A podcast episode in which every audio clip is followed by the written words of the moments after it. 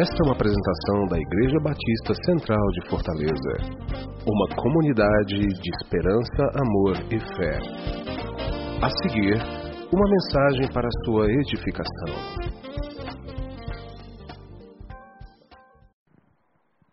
Olá, boa noite na paz do Senhor. Meu nome continua sendo Armando.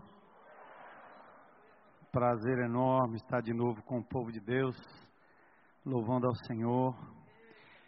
Eu queria só uh, fazer aqui duas ênfases. A uh, primeira é que no próximo sábado, um grupo de irmãos que tem aqui um clube de jipe, de jipeiros, né, chamado Tauros, esse grupo estará indo à Barra do Bento no próximo sábado, saindo daqui às sete horas da manhã. A reunião aqui na tenda às sete horas. Se você tem um carro quatro por quatro, dá para ir. Se você não tem, tem um carro quatro por dois, também dá para ir, mas você, o carro tem que ser alto e, e, e mais ou menos novo, porque senão deixa lá o escapamento, o diferencial, que a estrada não é muito boa, tá certo? Então, se o, o carro for alto, dá para ir, certo? Então, e o motorista for tranquilo, dá para ir também. É, as pessoas às vezes ligam para a gente saber, ah, eu queria ir, tem carona. É difícil a gente poder encaixar. Eu estava até dizendo ontem, é, uma coisa que você pode fazer é convidar um amigo não crente que tem quatro por quatro. Ou um parente que tem quatro por quatro. Vai ser um, um momento muito interessante para você testificar do amor de Jesus. Se você não tem nenhum amigo, nenhum parente que tem quatro por quatro, eu sugiro uma dessas agências uh, concessionárias aqui da cidade. Você entra lá e ao invés de querer comprar um quatro por quatro, você diz para o dono ou para alguém que está comprando, rapaz, compre porque é bom, agora vamos para o sábado lá para a Barra do Bento. Eu vou fazer isso. Eu vou falar com alguns amigos que são donos de concessionária para dizer, ó, oh, bora lá, sábado, para a Barra do Bento, certo? Então, é, se você vai, pretende ir, no seu carro tem espaço, uma forma de ajudar não é ligando para mim, não vai resolver. Liga para a secretaria aqui, o número está aí no boletim, três quatro quatro quatro, três seis zero zero, e dá um toque, ó, eu tenho um carro, meu carro tem duas vagas. E aí as pessoas podem, então, pegar carona. Outra coisa, eu recebi um telefonema da T V Verdes Mares, agora à tarde, é, nos convocando para um, uma apresentação amanhã do projeto Contra a Exploração Sexual Infantil. Esse Jogue Contra, diz que cem, está aí. E eles estão pedindo cinquenta pessoas para irem lá compor a plateia. Sabe aquele negócio de plateia que fica um cara fazendo agora, ri agora? Bate palma agora, senta, diz aleluia, né? Então é isso aí. Então, se você pode ir, eu espero que a gente consiga. Ela disse, será que você consegue? Eu disse, eu acho que eu acho cinquenta pessoas com camiseta. Amanhã ali no auditório da T V Verdes Mares, eu não sei o nome daquela rua, alguém sabe? Visconde Mauá, é isso? Visconde Mauá, certo? Pertinho da Praça da Imprensa ali, Visconde Mauá, é o programa Paz e Amor da Suzy. É isso mesmo? Então tá bom. Então, como é que eu faço? Será que vai ter cinquenta ou um mil? Aí não vai caber, né? Certo? Você, sete horas da noite, sete horas da noite, amanhã à noite, certo? Então, o Valdo já está marcando presença, Valdo? Pronto, tem mais outros também que podem chegar, tá certo? Tem problema. Se quiser também dar uma ligadinha para a nossa secretaria, ou passar lá num, aí na tenda e dizer, ó, tô lá, tô dentro, tá bom? Aí pode ajudar também. Ah, vamos abrir juntos em Josué, no capítulo quatorze... Livro de Josué, capítulo quatorze, versículos um a quinze, e eu vou convidar vocês a se colocarem em pé para a gente fazer essa leitura. livro de Josué no Velho Testamento. Eu queria dar um lembrete para vocês que tem... Às vezes o nosso programa de Geração Futuro não tem voluntário suficiente, então os pais não conseguem deixar os filhos lá no G F. Então a primeira coisa é, alguns até nem sabem que tem um programa aqui de crianças com uma programação fantástica para o seu filho. Nós temos também um programa de adolescentes que acontece agora no mesmo horário. Mas caso você tenha ido lá e não tenha conseguido ficar ou deixar seu filho lá, eu peço encarecidamente que você não deixe seu filho solto. Eu já tenho visto aqui crianças brincando ao redor da piscina, e a despetitar essa multidão aqui é perigoso. Então eu sugiro sempre, eu, a gente aprende isso logo cedo quando a gente tem menino pequeno, né? Ao invés de ficar na frente chamando a atenção de todo mundo, pega o seu filho, que chora, que grita, que brinca, e é normal, criança faz isso mesmo. Senta atrás, fica ali na tendinha. E eu não digo isso por mim, as crianças não me distraem, nada me distrai aqui, é, eu fico absolutamente tranquilo em relação a isso. Mas às vezes você tem um visitante, uma pessoa sentada ali, você está com o seu menino correndo para cima e para baixo, gritando e pulando, e a pessoa não consegue se concentrar naquilo que é, às vezes, o momento de explanação da palavra de Deus. Então faz parte, se você não consegue manter o seu filho firme só no olhar, fica com ele ali atrás, brincando, não tem problema, tá certo? Então é só uma orientaçãozinha aí para vocês. Josué capítulo quinze.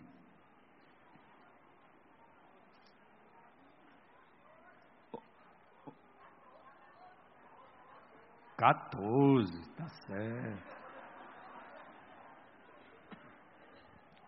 quatorze, é que o meu texto aqui tem quatorze de um a quinze e tem quinze de treze a dezenove, mas só vamos ler o quatorze, vocês têm razão. Ô povo atento, povo da palavra, povo do livro. Aliás, quantas bíblias tem aí? Levanta aí, levanta aí. E os celulares também, né, pessoal? Aí, ó. Ihi! Povo do livro. Sem bíblia, gente, a gente se perde, longe, longe. Foram estas as terras que os israelitas receberam por herança em Canaã, e que o sacerdote Eleazar, Josué, filho de Num, e os chefes dos clãs das tribos dos israelitas repartiram entre eles. A divisão da herança foi decidida por sorteio entre as nove tribos e meia, como o Senhor tinha ordenado por meio de Moisés. Aqui é o povo de Israel entrando na terra prometida. E ao entrarem na terra prometida, houve então a divisão das terras de acordo com as tribos. Pois Moisés já tinha dado herança às duas tribos e meia a leste do Jordão, mas aos levitas não dera herança entre os demais. Os filhos de José formaram as duas tribos de Manassés e Efraim. Os levitas não receberam porção alguma da terra, receberam apenas cidades onde viver, com pastagens para os seus rebanhos.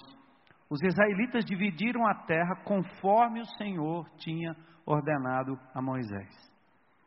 Os homens de Judá vieram a Josué em Gilgal, e Calebe, filho do Cenezeu Jefoné, lhe disse: Você sabe o que o Senhor disse a Moisés, homem de Deus, em Cades Barnea, sobre mim e sobre você.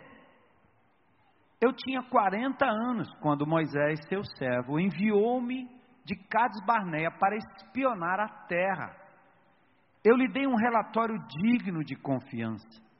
Mas os meus irmãos israelitas, que foram comigo, fizeram o povo desanimar-se de medo.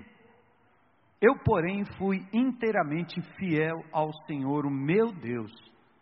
Por isso, naquele dia, Moisés me jurou: certamente a terra que você pisou será uma herança perpétua para você e para os seus descendentes, porquanto você foi inteiramente fiel ao Senhor, o meu Deus.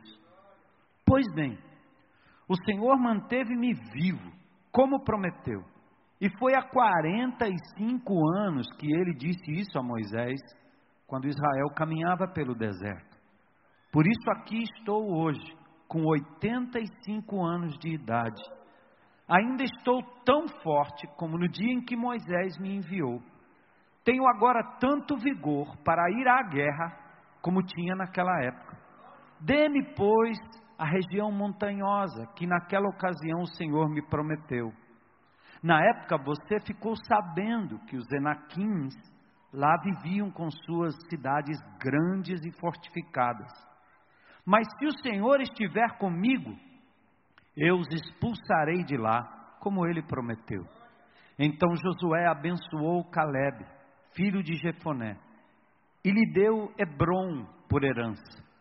Por isso até hoje, Hebrom pertence aos descendentes de Calebe, filho do Cenezeu Jefoné, pois ele foi inteiramente fiel ao Senhor, o Deus de Israel. Hebrom era chamada Kiriat Arba, em homenagem a Arba, o maior dos Enaquins. E a terra teve descanso da guerra. Vamos orar, e eu queria estender aqui um pedido de oração para Danilo, esposo da Cátia, que fará cirurgia para a retirada de três nódulos na tireoide, e também sua cunhada Estefânia, que também está em tratamento de câncer. Oração pelo senhor Arlindo Gomes, que está na U T I do J F, vítima de tentativa de assalto, que hoje está tão comum na nossa cidade. Torçam pelo Brasil, mas não se distraiam da loucura que nós estamos vivendo e daquilo que os políticos desse país estão fazendo com o nosso povo. Não percam a dignidade.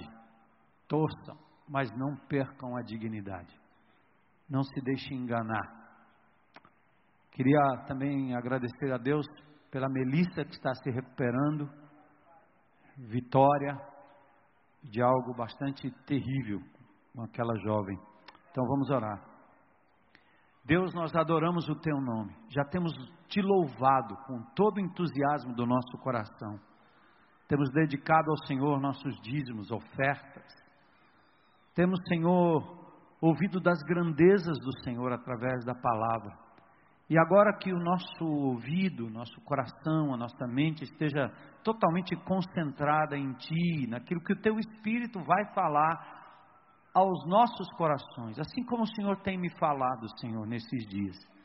Quero pedir que o Teu povo esteja atento à Tua palavra, que ela seja aplicável à vida de cada um aqui, Senhor. Quero Te louvar e agradecer pela vida da Melissa, pela recuperação dela. Pedir que o Senhor seja com os enfermos, Senhor. Muitos que talvez estão aqui nas mentes e nos corações de irmãos amados que estão sofrendo. Pessoas que foram assaltadas, Senhor, como Arlindo Gomes, como a Deise e sua família, Senhor, nesses dias. Orar pelo Danilo, também o esposo da Cátia, Senhor, e por esta cirurgia, que em nome de Jesus, o Senhor possa ser o médico que vai usar os médicos, Senhor, para a operação de um verdadeiro milagre na vida do Arlindo. Pedimos que o Senhor o abençoe, abençoe o Danilo, abençoe o Arlindo, Senhor. Abençoe também a Estefânia, Senhor, ou Estefânio, que para a glória do Teu nome, essas pessoas possam reconhecer que quando a cura chegar, foi o Senhor quem fez. Age, Senhor, nós dependemos de Ti. E Te pedimos tudo isso em nome de Jesus. Amém. Podem sentar.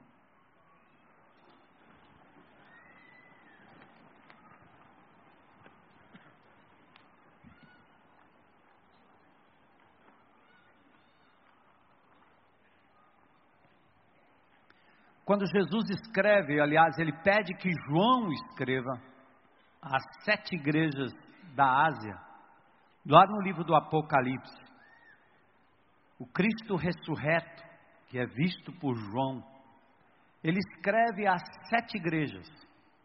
As sete igrejas representam, na verdade, eram igrejas reais,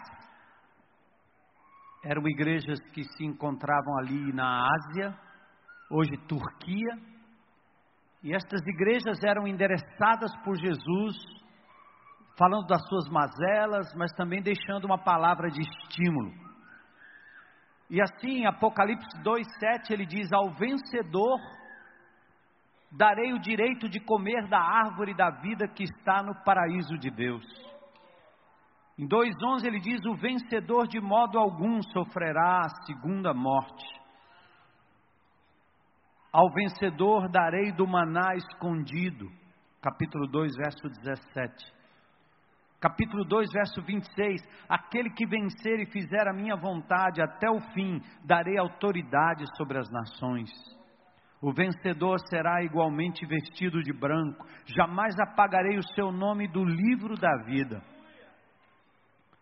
Farei do vencedor uma coluna no santuário do meu Deus, e dali ele jamais sairá. Capítulo três, verso doze.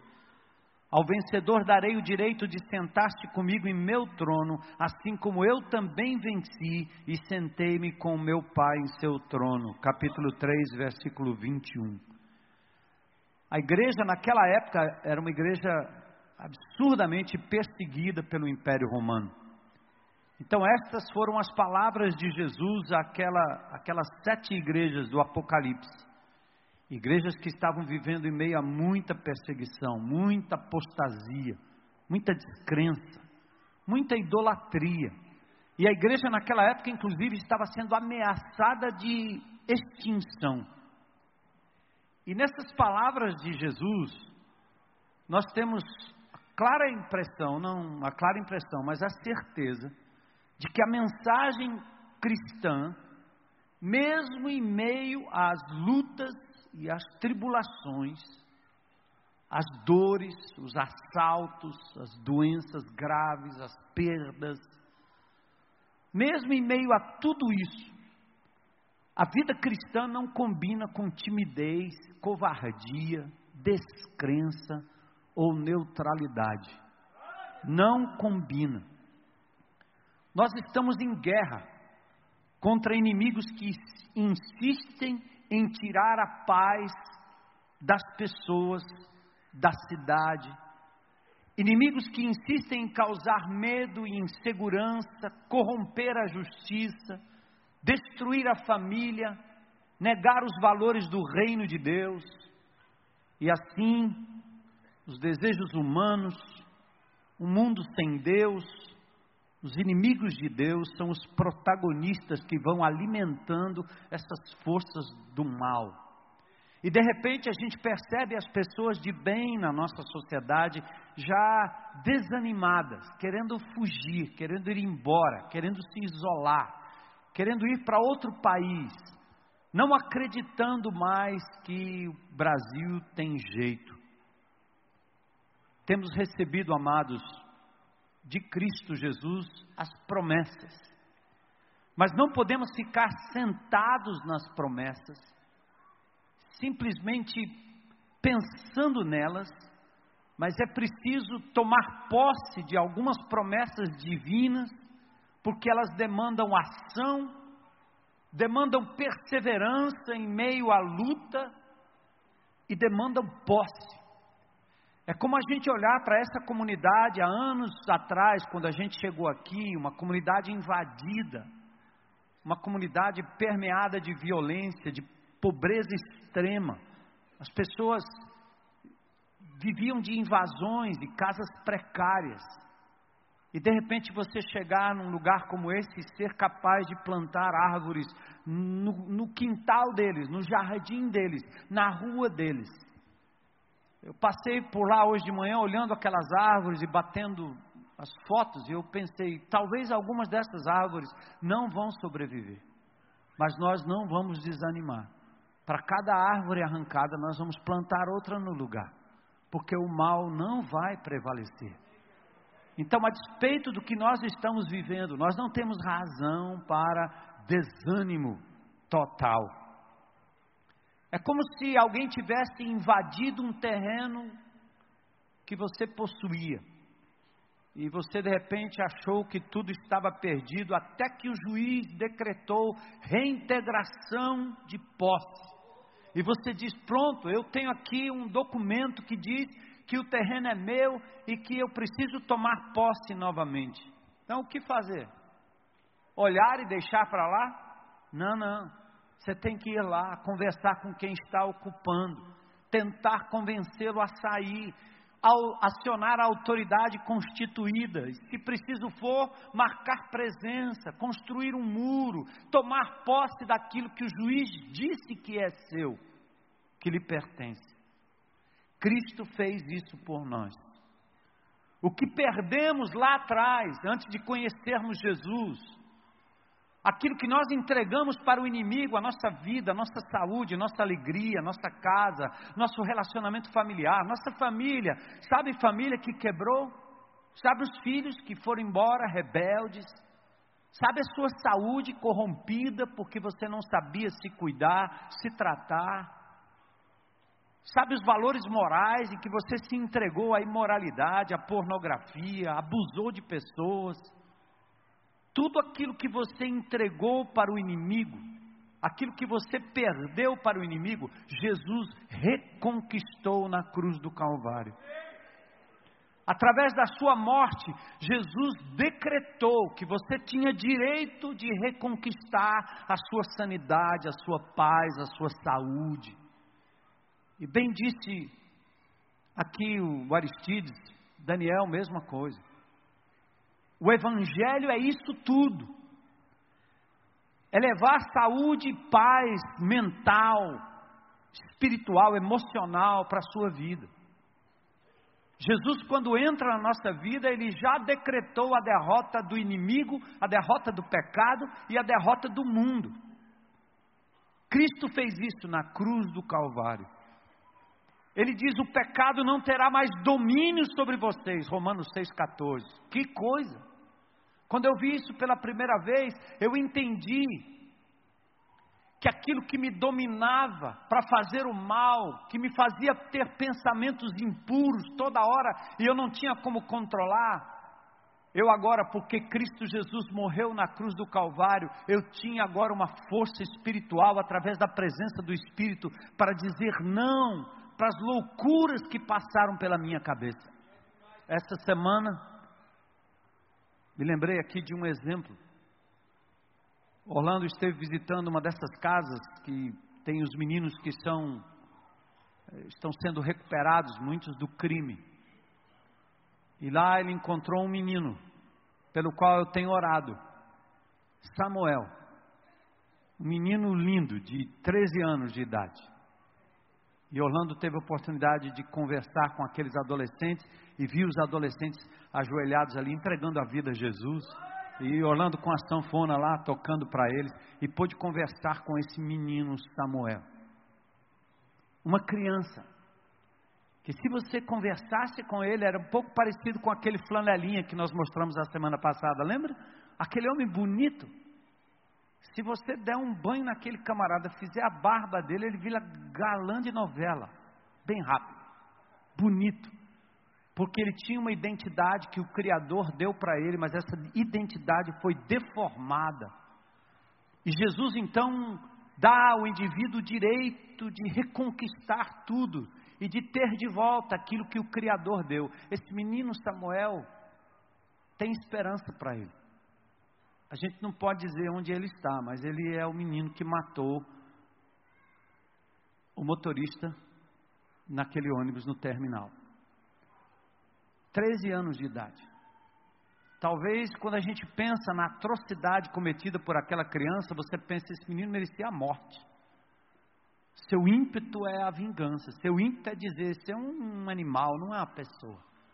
Mas quando você se aproxima dele com a sanfona, quando você olha para ele, conversa, ele abraça e ele diz, eu estava usando crack ali no terminal, e num momento de loucura e fissura eu fiz isso, não sei por que eu fiz isso.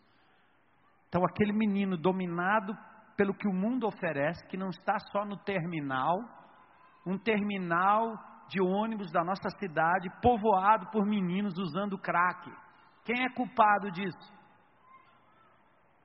Festinhas de garotas e garotos da alta sociedade, regada à cocaína e à maconha. Quem é culpado disso? Eles querem sair, mas não têm forças para sair. Eles precisam tomar posse de algo, mas eles não conhecem o juiz que decretou que eles agora podem tomar posse da vida e da vida plena e abundante. Por isso eles estão derrotados. Jesus derrotou o inimigo. Ele diz em Lucas onze, quando um homem forte e bem armado guarda a sua casa, seus bens estão seguros. Mas quando alguém mais forte o ataca e vence, tira-lhe a armadura em quem confiava e divide os seus despojos.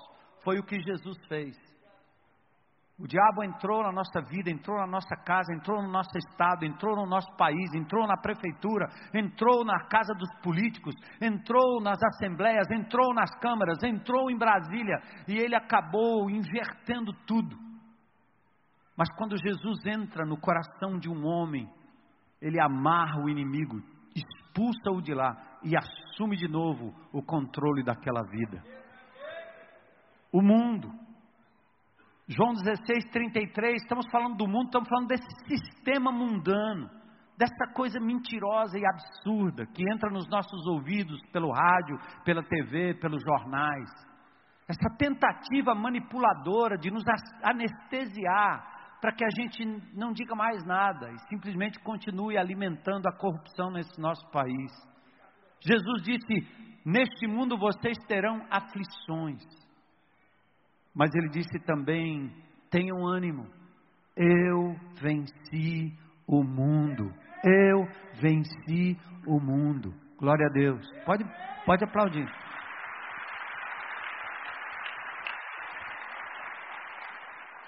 Percebe? A cruz do Calvário para nós é mais do que um dia perdido no meio da Páscoa. Há dois mil anos atrás, Cristo ganhou o direito de constituir para si mesmo uma nova nação.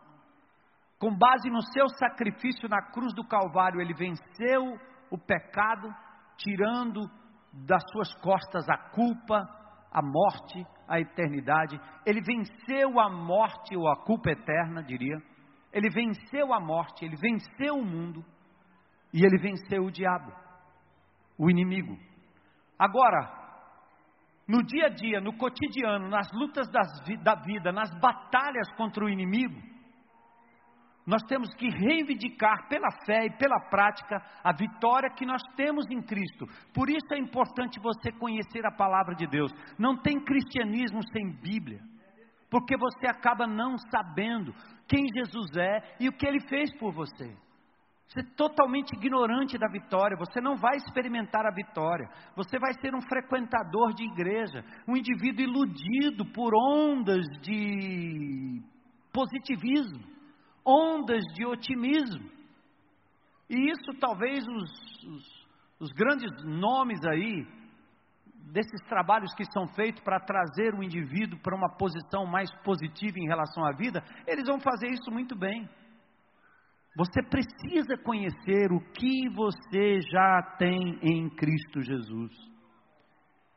Então, no dia a dia, os que são de Cristo, eles podem estar momentaneamente prostrados, momentaneamente combalidos, abatidos, machucados, mas nunca estarão derrotados. Somos mais que vencedores. Ouça essa palavra. Você e eu somos mais que vencedores. Aleluia. E Calebe é um exemplo histórico. Deus deixou registrado para a gente poder meditar nessa verdade e levar para casa esse nome e essa experiência. Ele é um exemplo de um homem que nos ensina como viver pela fé, como enfrentar lutas e reveses, na certeza de que no Messias, em Cristo Jesus, somos mais que vencedores. Romanos oito, trinta e sete diz, em todas estas coisas somos mais que vencedores por meio daquele que nos amou. Qual é o contexto histórico? José foi vendido pelos seus irmãos aos egípcios. E ele, por circunstância divina, acabou se tornando o governador do Egito, proporcionando anos de prosperidade aos egípcios e também à sua família, que acabou se tornando numerosa lá no Egito, e a nação de Israel se desenvolve ali durante quatrocentos anos, até que aparece um faraó que não conhecia mais José, e ele começa a oprimir o seu povo, oprimir os judeus, e Deus então teve que intervir através de Moisés. Deixa o meu povo ir. Vai lá dizer para Faraó, deixa o meu povo ir. Moisés era aquele que libertaria o povo da escravidão egípcia. E no meio dos que foram libertos, estava Calebe. Calebe nascera no Egito e foi liberto quando tinha trinta e oito anos de idade.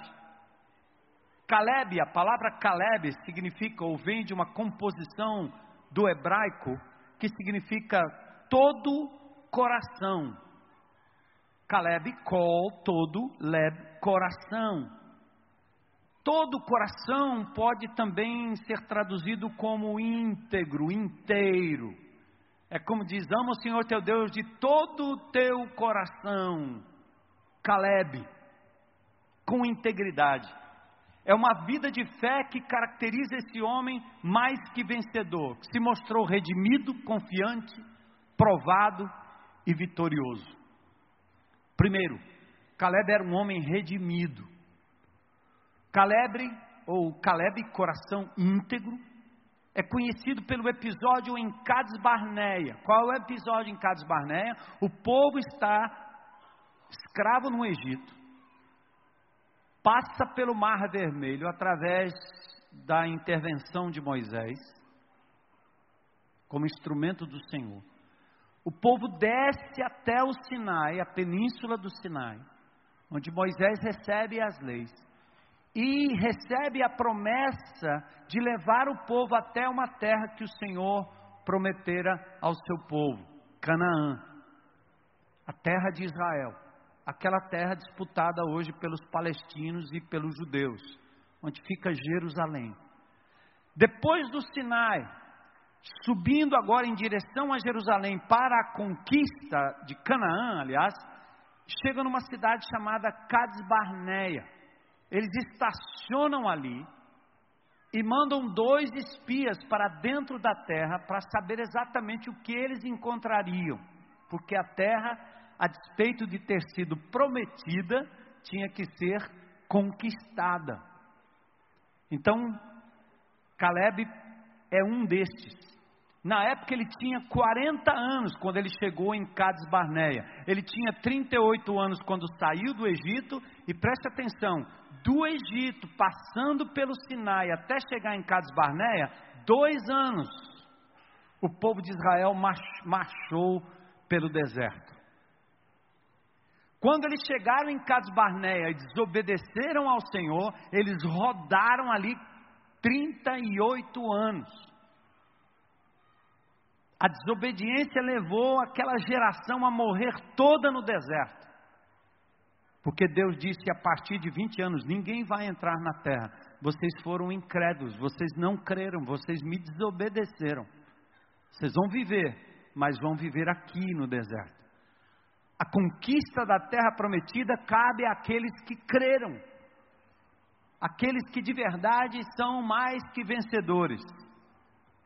Então, na época ele tinha quarenta anos, Calebe, mas tudo começou aos trinta e oito anos lá atrás, tendo nascido escravo no Egito, ele foi redimido pelo sangue do Cordeiro, porque antes de sair com o povo, toda a casa do judeu matou um cordeirinho, colocou o sangue nas ombreiras das, das portas, e o anjo passou, poupou o primogênito. Ali era uma espécie de antecipação da Páscoa, do Cordeiro de Deus que tira o pecado do mundo.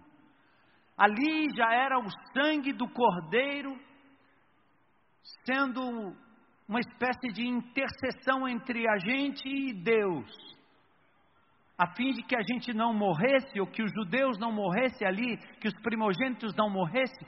O cordeirinho, que era comido pela família, Deus não come cordeirinho, nem sangue de cordeirinho, mas era simbólico o sangue daquele cordeiro colocado nos umbrais das portas, era demonstração de que naquela casa, pela fé, aquelas pessoas já tinham recebido a redenção. Então Calebe foi, acima de tudo, um homem redimido, para dizer o seguinte, redenção antecede a conquista. Para você realmente tomar posse daquilo que Jesus promete para nós, você precisa nascer de novo. Você precisa ser redimido, ter tido um encontro real com Jesus e entender, mais do que os dez mandamentos, mais do que a tradição da igreja, entender quem é Jesus e o que significa ser o Cordeiro de Deus que tira o pecado do mundo. Nós cantamos aqui de vez em quando acerca do sangue de Jesus que nos purifica de todo pecado. Eu imagino uma pessoa descrente entrando, entrando aqui, como eu entrei quando eu tinha dezessete para dezoito anos de idade num culto, e o pastor pregava em Deuteronômio, e a minha amiga que estava tentando me evangelizar, levando lá para dentro, dizendo: e aí, o que, que você achou? Eu disse: Deuteronômio é a mãe dele. Eu não entendi nada. E eu fiquei com raiva do pastor. E eu voltei lá depois para zombar do pastor. Foi quando Jesus me pegou e transformou a minha vida naquele dia, né? Hoje aquela garota é minha esposa. Obrigado por ter insistido, né?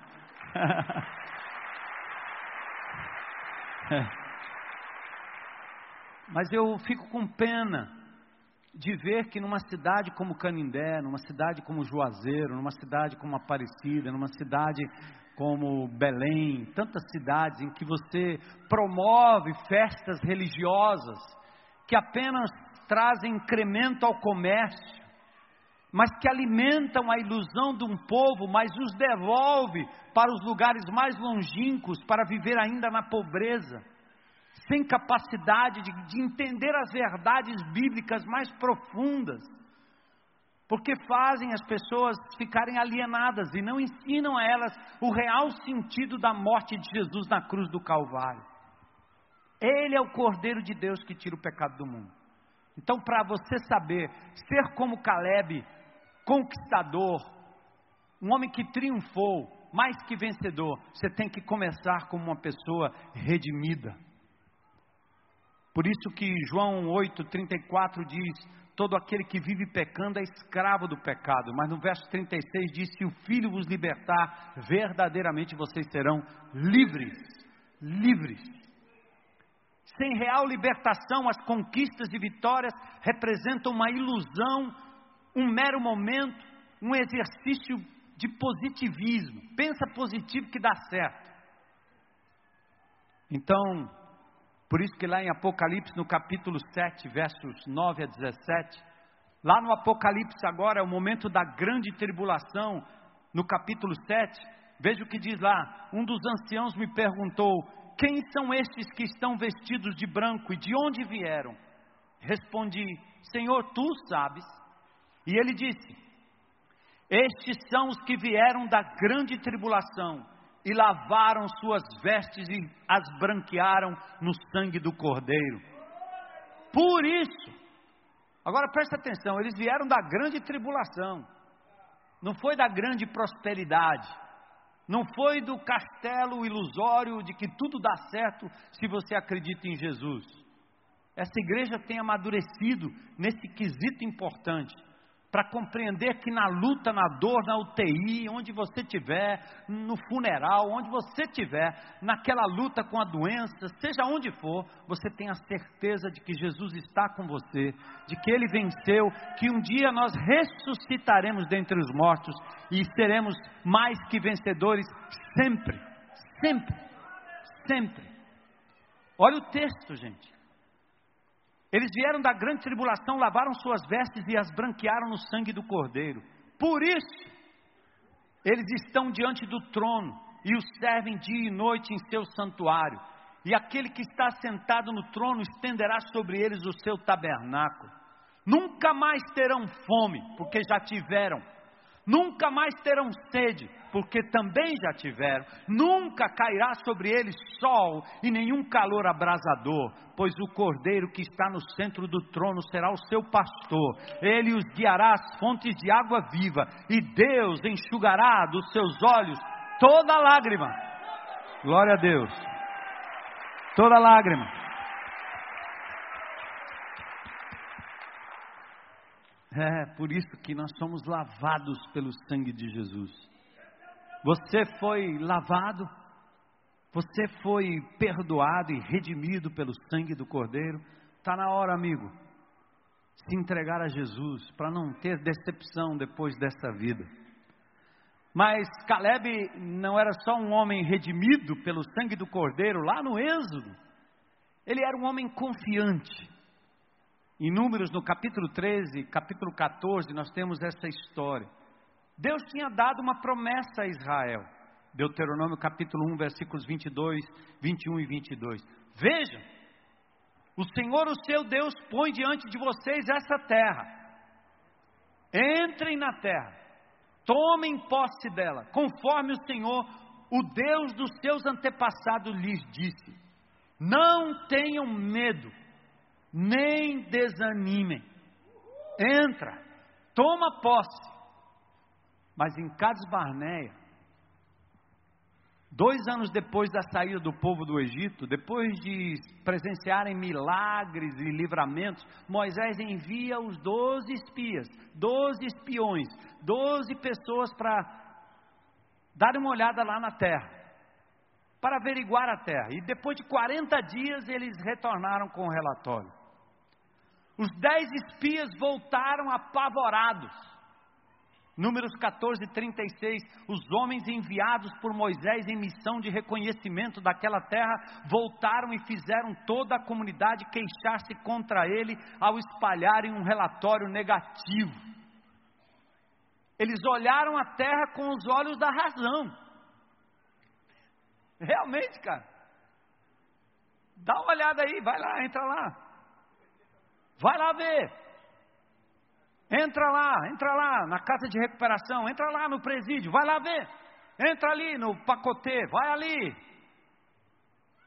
No São Miguel, vai lá. Os caras entraram e olharam com os olhos da razão. Eles viram só obstáculos, problemas. O povo é muito poderoso, as cidades são grandes e fortificadas. Tem ali os filhos de Enaque, são indivíduos enormes, altos, de alta estatura ou de estatura alta. Números treze, trinta e um diz assim, ó, não podemos atacar aquele povo, porque ele é mais forte do que nós, nós não vamos conseguir. E aí eles espalharam entre os israelitas um relatório negativo, sabe aquele que indivíduo diz, não dá, não dá, não consigo, não é possível, não dá, não dá, não dá. E quando a pessoa começa a olhar só com os olhos humanos para as circunstâncias, eles não apenas começam a ver o obstáculo, mas presta atenção nesse outro fenômeno. As pessoas se diminuem diante do obstáculo. Dá uma olhada aí nesse verso trinta e dois, aliás, perdão, verso trinta e três. Diz assim, ó, nós vimos também o quê? Gigantes, os descendentes de Enaque. E diante de quem parecíamos o quê? Gafanhotos, ou seja, cara... Eles não só viram um obstáculo enorme, como eles começaram a se diminuir diante do obstáculo. É assim que Deus faz. É assim que Deus permite que aconteça. Aliás, é assim que o inimigo faz. Deus é aquele que reverte isso, mas o inimigo faz o contrário. O inimigo faz com que você não só veja os obstáculos enormes diante de você, sejam quais forem, forem, mas ele também é mestre em lhe diminuir, de fazer um incapaz, uma pessoa que não consegue, que não vai dar certo. Desde pequeno, você acaba sendo estimulado negativamente, e aí o inimigo vai promover para a conquista do que você quer, aquilo que não presta. Você quer aparecer, menina? Você quer ser a a menina da vez? Tira a roupa. Você quer ser o bonzão, cara? Seja sensual. Pegue tantas meninas quantas, quantas você puder. Ei, garoto, você não consegue comida para sua casa? Você mora num lugar tão terrível, paupérrimo. Você não tem escolaridade nem nada? Simples, cara. Pega uma arma. Que aí você faz o doutor se ajoelhar diante de você. Você sai no carro dele de graça, não precisa gastar nada. Basta uma arma. Ei, você não consegue ser feliz? Fuma um baseado. Cheira a coca. usa crack. Assim o inimigo vai fazendo você querer coisas que são até legítimas, mas na medida que ele tira, na medida que ele também dá soluções enganosas e errôneas. E muitos crentes embarcam nisso também, criam conceitos de felicidade que é muito parecido com aquilo que o mundo oferece e que o diabo oferece. Porque muitos dizem, é muito difícil, nós não vamos conseguir, isso aqui é impossível. E nós vamos nos tornando como gafanhotos. O resultado foi sedição, murmuração e morte no deserto. Mas os dois espias, Josué e Calebe, viram possibilidades. Eles olharam com os olhos da fé. Calebe fez o povo calar-se perante Moisés e disse, subamos e tomemos posse da terra, é certo que venceremos, o Senhor está do nosso lado. Percebe? A diferença não era o tamanho deles em relação aos gigantes, a diferença era o tamanho do Deus deles em relação ao Deus dos gigantes. Calebe perseverou em seguir ao Senhor. Ser mais que vencedor em implica em crer nas promessas de Deus, a despeito do tamanho dos obstáculos e das circunstâncias. É ter a visão da soberania de Deus, porque Ele está acima de tudo e de todos, e você é filha e filho dEle. Creia. Por isso Paulo diz em Romanos oito, trinta e um, que diremos, pois, diante dessas coisas? Leiam comigo aí. Que diremos, pois, diante dessas coisas? Se Deus é por nós, quem? Quem? Mas você precisa estar do lado dele e ter a certeza que ele está do teu lado, redimido por Cristo, andando com Cristo, baseado em Cristo e nas promessas de Jesus. Aí você pode dizer isso aí, se Deus é por nós, quem será contra nós? Aleluia, que promessa!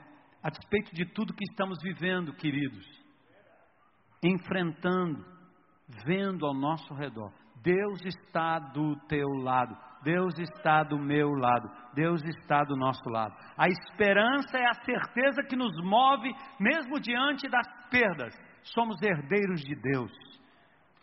Então, Calebe era um homem redimido, confiante e era um homem provado, provado. experimentado. Calebe foi ameaçado de apedrejamento quando ele disse o que disse.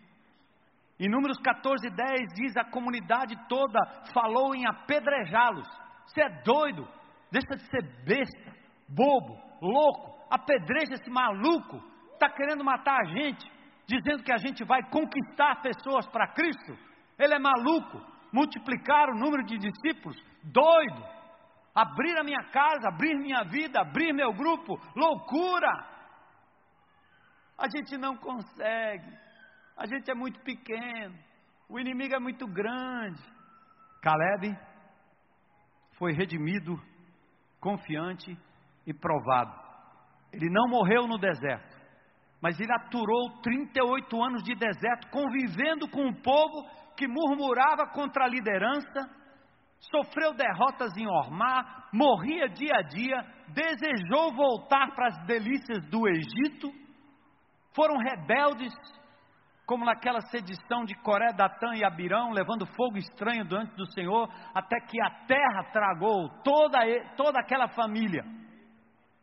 Enfim, o Calebe, remido e confiante, agora estava sendo provado, pois como é conviver no deserto com tanta frieza, incredulidade, desobediência e carnalidade, entre os irmãos, percebe? Entre os irmãos. Nós não estamos falando aqui de inimigos não, ele estava vivendo no meio do seu povo, e é o que eu e você enfrentamos às vezes, gente chutando contra, gente torcendo contra. A menina que se guarda é vista com, com uma chacota, um, com desdém. Deixa de ser boba. O rapaz que se guarda, o menino que quer ser honesto, quer ser justo, quer ser direito, o marido que quer ser fiel, a pessoa que não deixa entrar na sua casa besteira, porque desliga e muda a televisão e vai fazer qualquer outra coisa, é um bobo. E os irmãos dizem isso. A mulher e o homem que quer ser fiel ao seu marido, à sua esposa, o filho que quer ser obediente ao pai, se submeter à autoridade, o pai que quer cuidar do seu filho, disciplinar o seu filho, estar do lado do seu filho, é considerado um louco, e olha aí se não vai, não for preso. Então, amado, ser mais do que vencedor não significa não ter esses obstáculos, às vezes dentro da nossa própria casa, às vezes dentro da nossa própria igreja, às vezes dentro do nosso próprio grupo pequeno, mas saibam de uma coisa: o Deus que nos chamou é o Deus que nos levará à conquista da terra prometida. Esse mesmo Deus fará perecer no deserto aqueles que negam o seu nome. Vai deixar pelo meio do caminho. A tristeza é não que você seria enviado para o inferno, mas a tristeza é viver nessa vida como se aqui o inferno fosse. É viver de uma forma triste. É viver de uma forma derrotada, não sendo. É viver como um mendigo, sendo filho do rei. Então, Calebe remido, confiante, agora estava sendo provado. Interessante, incredulidade, desobediência e carnalidade. Parecia que ter fé ali era uma coisa anormal. Então, a pergunta é, você já se sentiu assim? No meio de crentes que não creem? Você já se sentiu assim? No meio daqueles que relativizam e negam os princípios básicos da fé? Você já se sentiu assim no meio de uma pessoa que diz orar para quê? Ler a Bíblia para quê? Não, a gente já tem a Bíblia aqui na cabeça. E na igreja para quê? Me reunir com os irmãos para quê? Eu sou a igreja, eu sou o reino.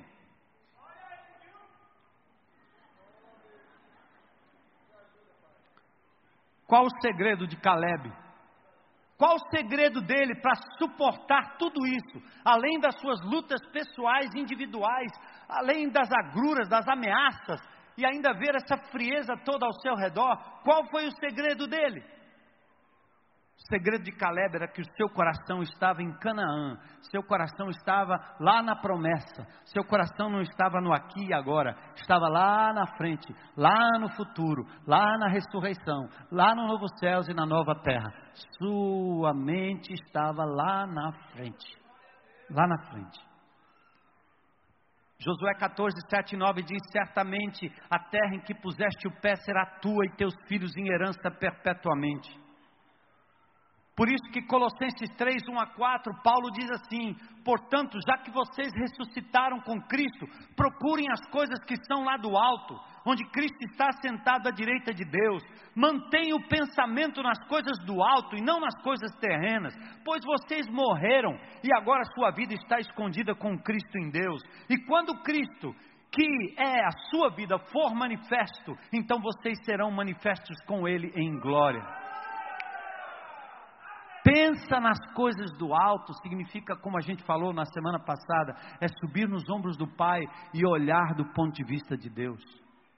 Sabedoria. Não podemos sobreviver sem a certeza do que já temos em Cristo, suas promessas e suas conquistas na cruz do Calvário. Vou repetir, Ele venceu o mundo, Ele nos prometeu um lugar, Ele tomou posse, Ele vem para as bodas, Ele habitará conosco. Por que pensar em desistir diante do primeiro obstáculo?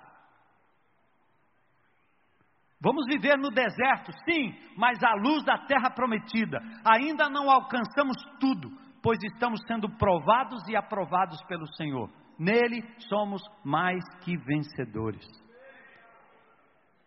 Eu me lembro de um cântico que a gente cantava aqui, né? Ao Deus de toda graça que em Cristo nos chamou à sua eterna glória. Depois de ter sofrido por um pouco, Ele mesmo vos aperfeiçoará, firmará, fortificará. A Ele seja o domínio, agora e para sempre. Amém. primeira Pedro cinco, onze, é o texto bíblico. Depois de ter sofrido por um pouco, Ele mesmo vos aperfeiçoará. Glória a Deus. Então, para terminar, Calebe era um homem remido, confiante, provado e vitorioso. Calebe tinha uma promessa de Deus. Deus disse: o meu servo Calebe tem outro espírito e me segue com integridade. Eu farei entrar na terra que foi observar e os seus descendentes a herdarão. Ele relembra Josué que distribuir a terra por herança. Ele relembra do que Deus disse para ele, o texto que nós lemos, catorze. Calebe cobrou a promessa de Josué após as guerras e recebeu o monte Hebrom como promessa e herança para suas filhas. Josué distribui a terra e Calebe reclama sua herança. Nos versículos seis a sete do capítulo catorze, ele relembra as promessas de Deus. Ei, Deus me prometeu. Versos dez, onze, ele reitera a sua disposição e vitalidade. Ele disse: eu tenho oitenta e cinco anos, amigo, mas ainda tenho a mesma disposição, mesmo coração, a mesma força, a mesma fé. Eu gosto de pensar assim acerca da minha vida. O Aristides, que fez quarenta e um, não sei se ele está com inveja do idoso aqui, né? quarenta e um, é jovem, quarenta e um é adolescente, jovenzinho. Não pode usar o, aquele, né, aquele cartão lá que eu, que eu usei, de estacionamento. Pode não, você não pode, eu posso. Mas quando eu penso na minha vida, né, no meu corpo, que dói aqui, dói acolá, de vez em quando aparecem uns negócios esquisitos, e tem que ver isso, tem que olhar se a próstata está não sei o que, está sei da onde, se está grande, se está pequena, se está mudando. O cara diz: não, isso é coisa da idade, isso vai acontecer mesmo. Eu não sei o que, é que vai acontecer com esse corpo aqui, eu vou tentar preservar até onde Deus permitir, tá certo? Mas tem uma coisa que acontece no meu espírito, é que ele se renova a cada dia quando eu penso no meu Senhor e no meu Salvador. A minha alegria, mesma vitalidade, uh! mesma vitalidade, mesma vitalidade, renovado para servir a Deus, indignado com aquilo que é errado, em mim primeiro, depois na sociedade, ao meu redor, na vida das pessoas, mas para com amor e misericórdia poder atingir as pessoas, poder alcançar os espaços, poder redimir as pessoas, poder retirar os traficantes do pacote. Nós temos que fazer o trabalho ao redor daqui e de outros lugares também. Assim era Calebe. Reivindicava as promessas, diz: dá-me essa região. Então hoje você pode dizer: Senhor, dá-me a família. Você tem um marido descrente, tem um filho descrente, tem uma mulher descrente, tem um irmão descrente, tem um parente descrente, caiu água. É o Rio Jordão aqui, né? Pode reivindicar. Às vezes eu não falo muito dessas coisas aqui, porque o que as pessoas gostam de ouvir é a ponta final do processo, né? A gente, o que o pessoal gosta mesmo é aquele culto que diz: bate o pé, reivindica pela fé, o Senhor me deu, é tudo meu, e parará, parará, parará. Calma aí. Não é batendo o pé, sabe por quê? Eu já vi muita gente batendo o pé, decretando, falando, mas não tem a integridade do coração de Calebe.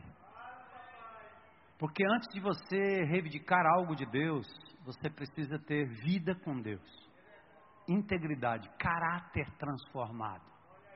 Não é mera unção. Unção é a capacidade que Deus dá, do Espírito dele operar em mim, em você, e mudar o meu caráter, para amar a minha esposa, minhas filhas, meus netos, meus irmãos. É a unção que Deus me dá para amar o próximo e amar ao meu Deus.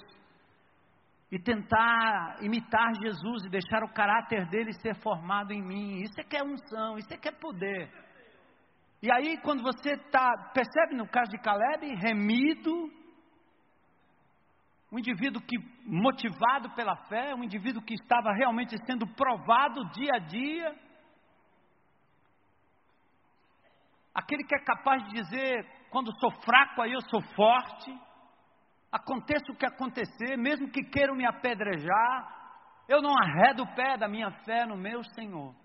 E aí o resultado final é isso: reivindica a bênção, grita, briga com Deus. Eu creio na eleição, mas quando eu me converti, meu pai era um espírita, não cria em Jesus como Senhor e Salvador. Eu não queria ver meu pai se perdendo.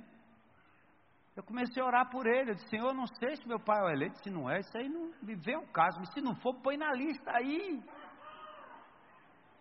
Eu vou pregar para ele, não vou discutir, eu vou pregar, Senhor, faz aí, eu vou insistir.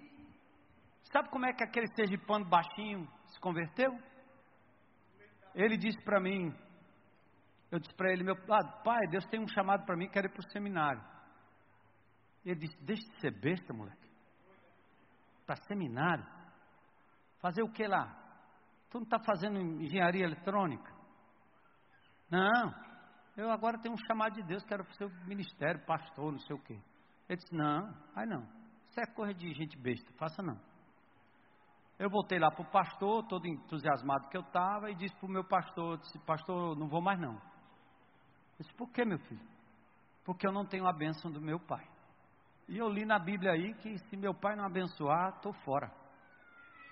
Então não adianta você dizer que Deus mandou, que Deus falou, que desceu não sei de onde, que você ouviu uma voz. Ah, para mim aquilo já não valia naquela época. Porque o que valia é o que está escrito aqui. Eu voltei lá e disse, pai, eu quero dizer para o senhor que eu não vou mais para o seminário.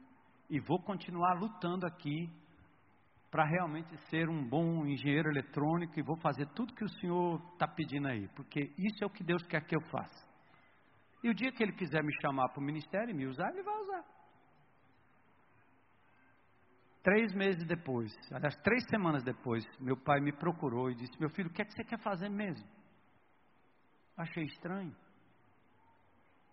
Ele disse, pai, eu, eu vou fazer o que o senhor disse que eu tenho que fazer. Eu também gosto de fazer isso, mas Deus tem um chamado para mim. Ele disse, pois então pode ir. Eu disse, agora eu vou.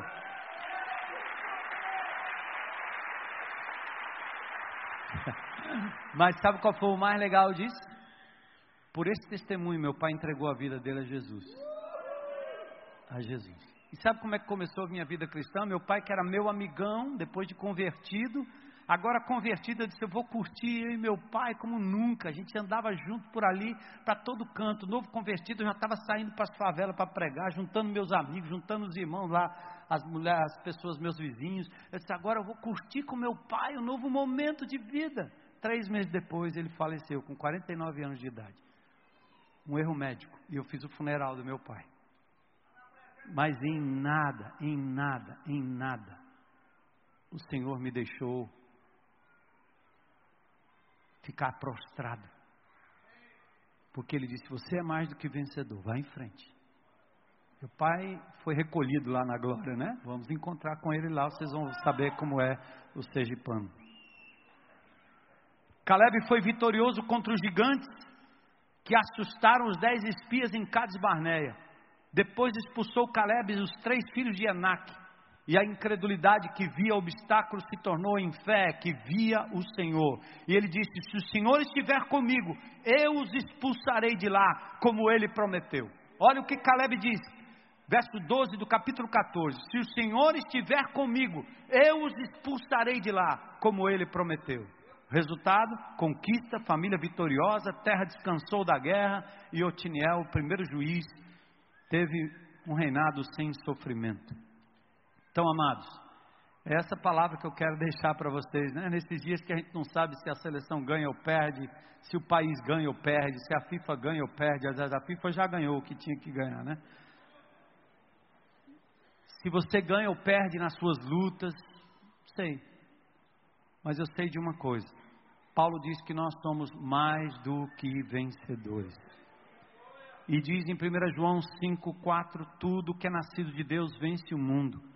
E esta é a vitória que vence o mundo, a nossa fé, a certeza daquilo que Deus já conquistou por nós.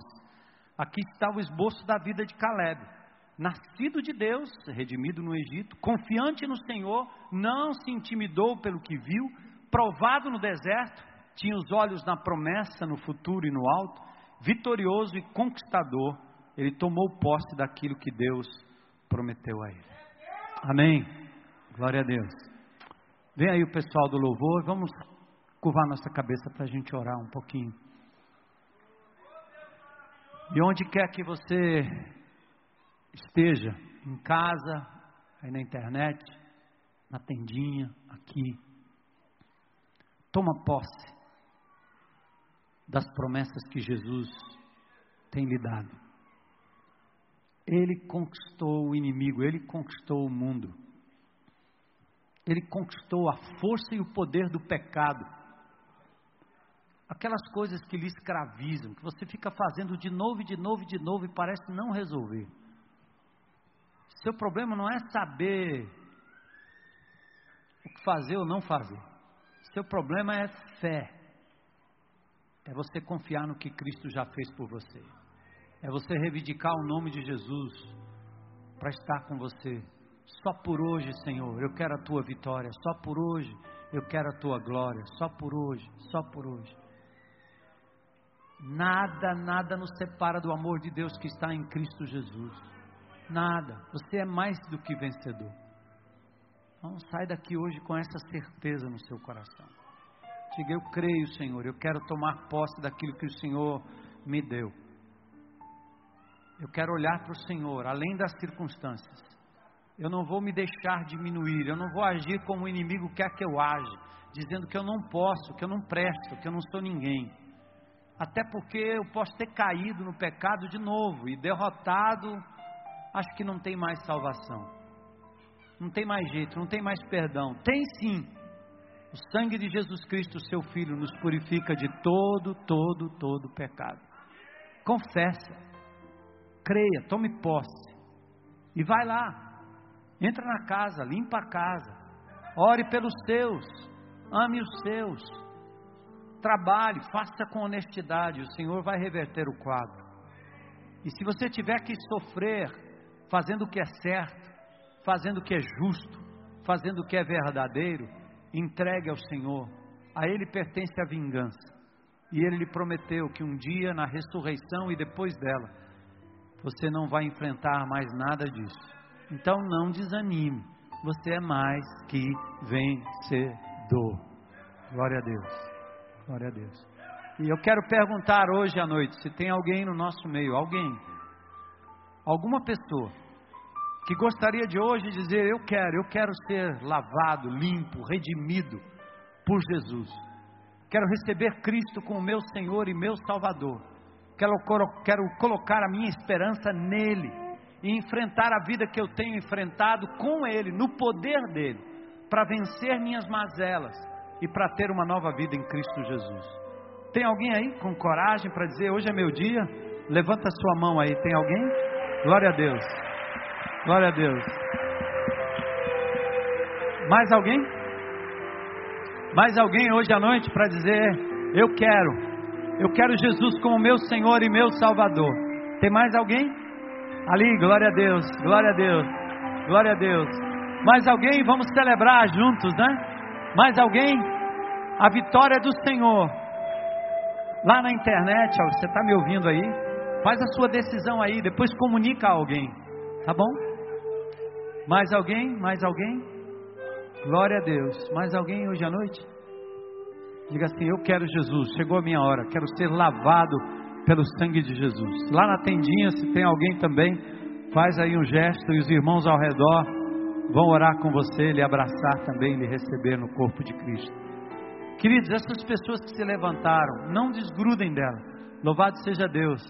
Amém, Senhora. Amém, amém, amém, amém. Glória a Deus. Isso. Irmãos, cada pessoa que toma uma decisão por Cristo, tem festa no céu.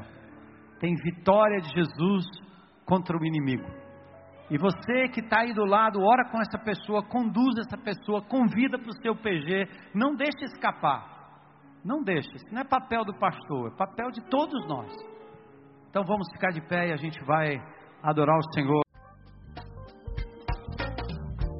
Você ouviu uma mensagem produzida pelo Núcleo de Comunicação Audiovisual da I B C, que conta com um vasto catálogo de mensagens em áudio e vídeo. Para maiores informações, passe um e-mail para n c a arroba i b c ponto org ponto b r ou ligue oito cinco, três quatro quatro quatro, três seis quatro três.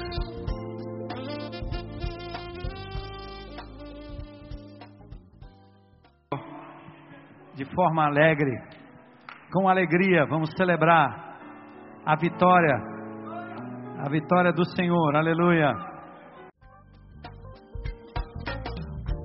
Você ouviu uma mensagem produzida pelo Núcleo de Comunicação Audiovisual da I B C, que conta com um vasto catálogo de mensagens em áudio e vídeo. Para maiores informações, passe um e-mail para n c a arroba i b c ponto org ponto b r ou ligue oito cinco, três quatro quatro quatro, três seis quatro três.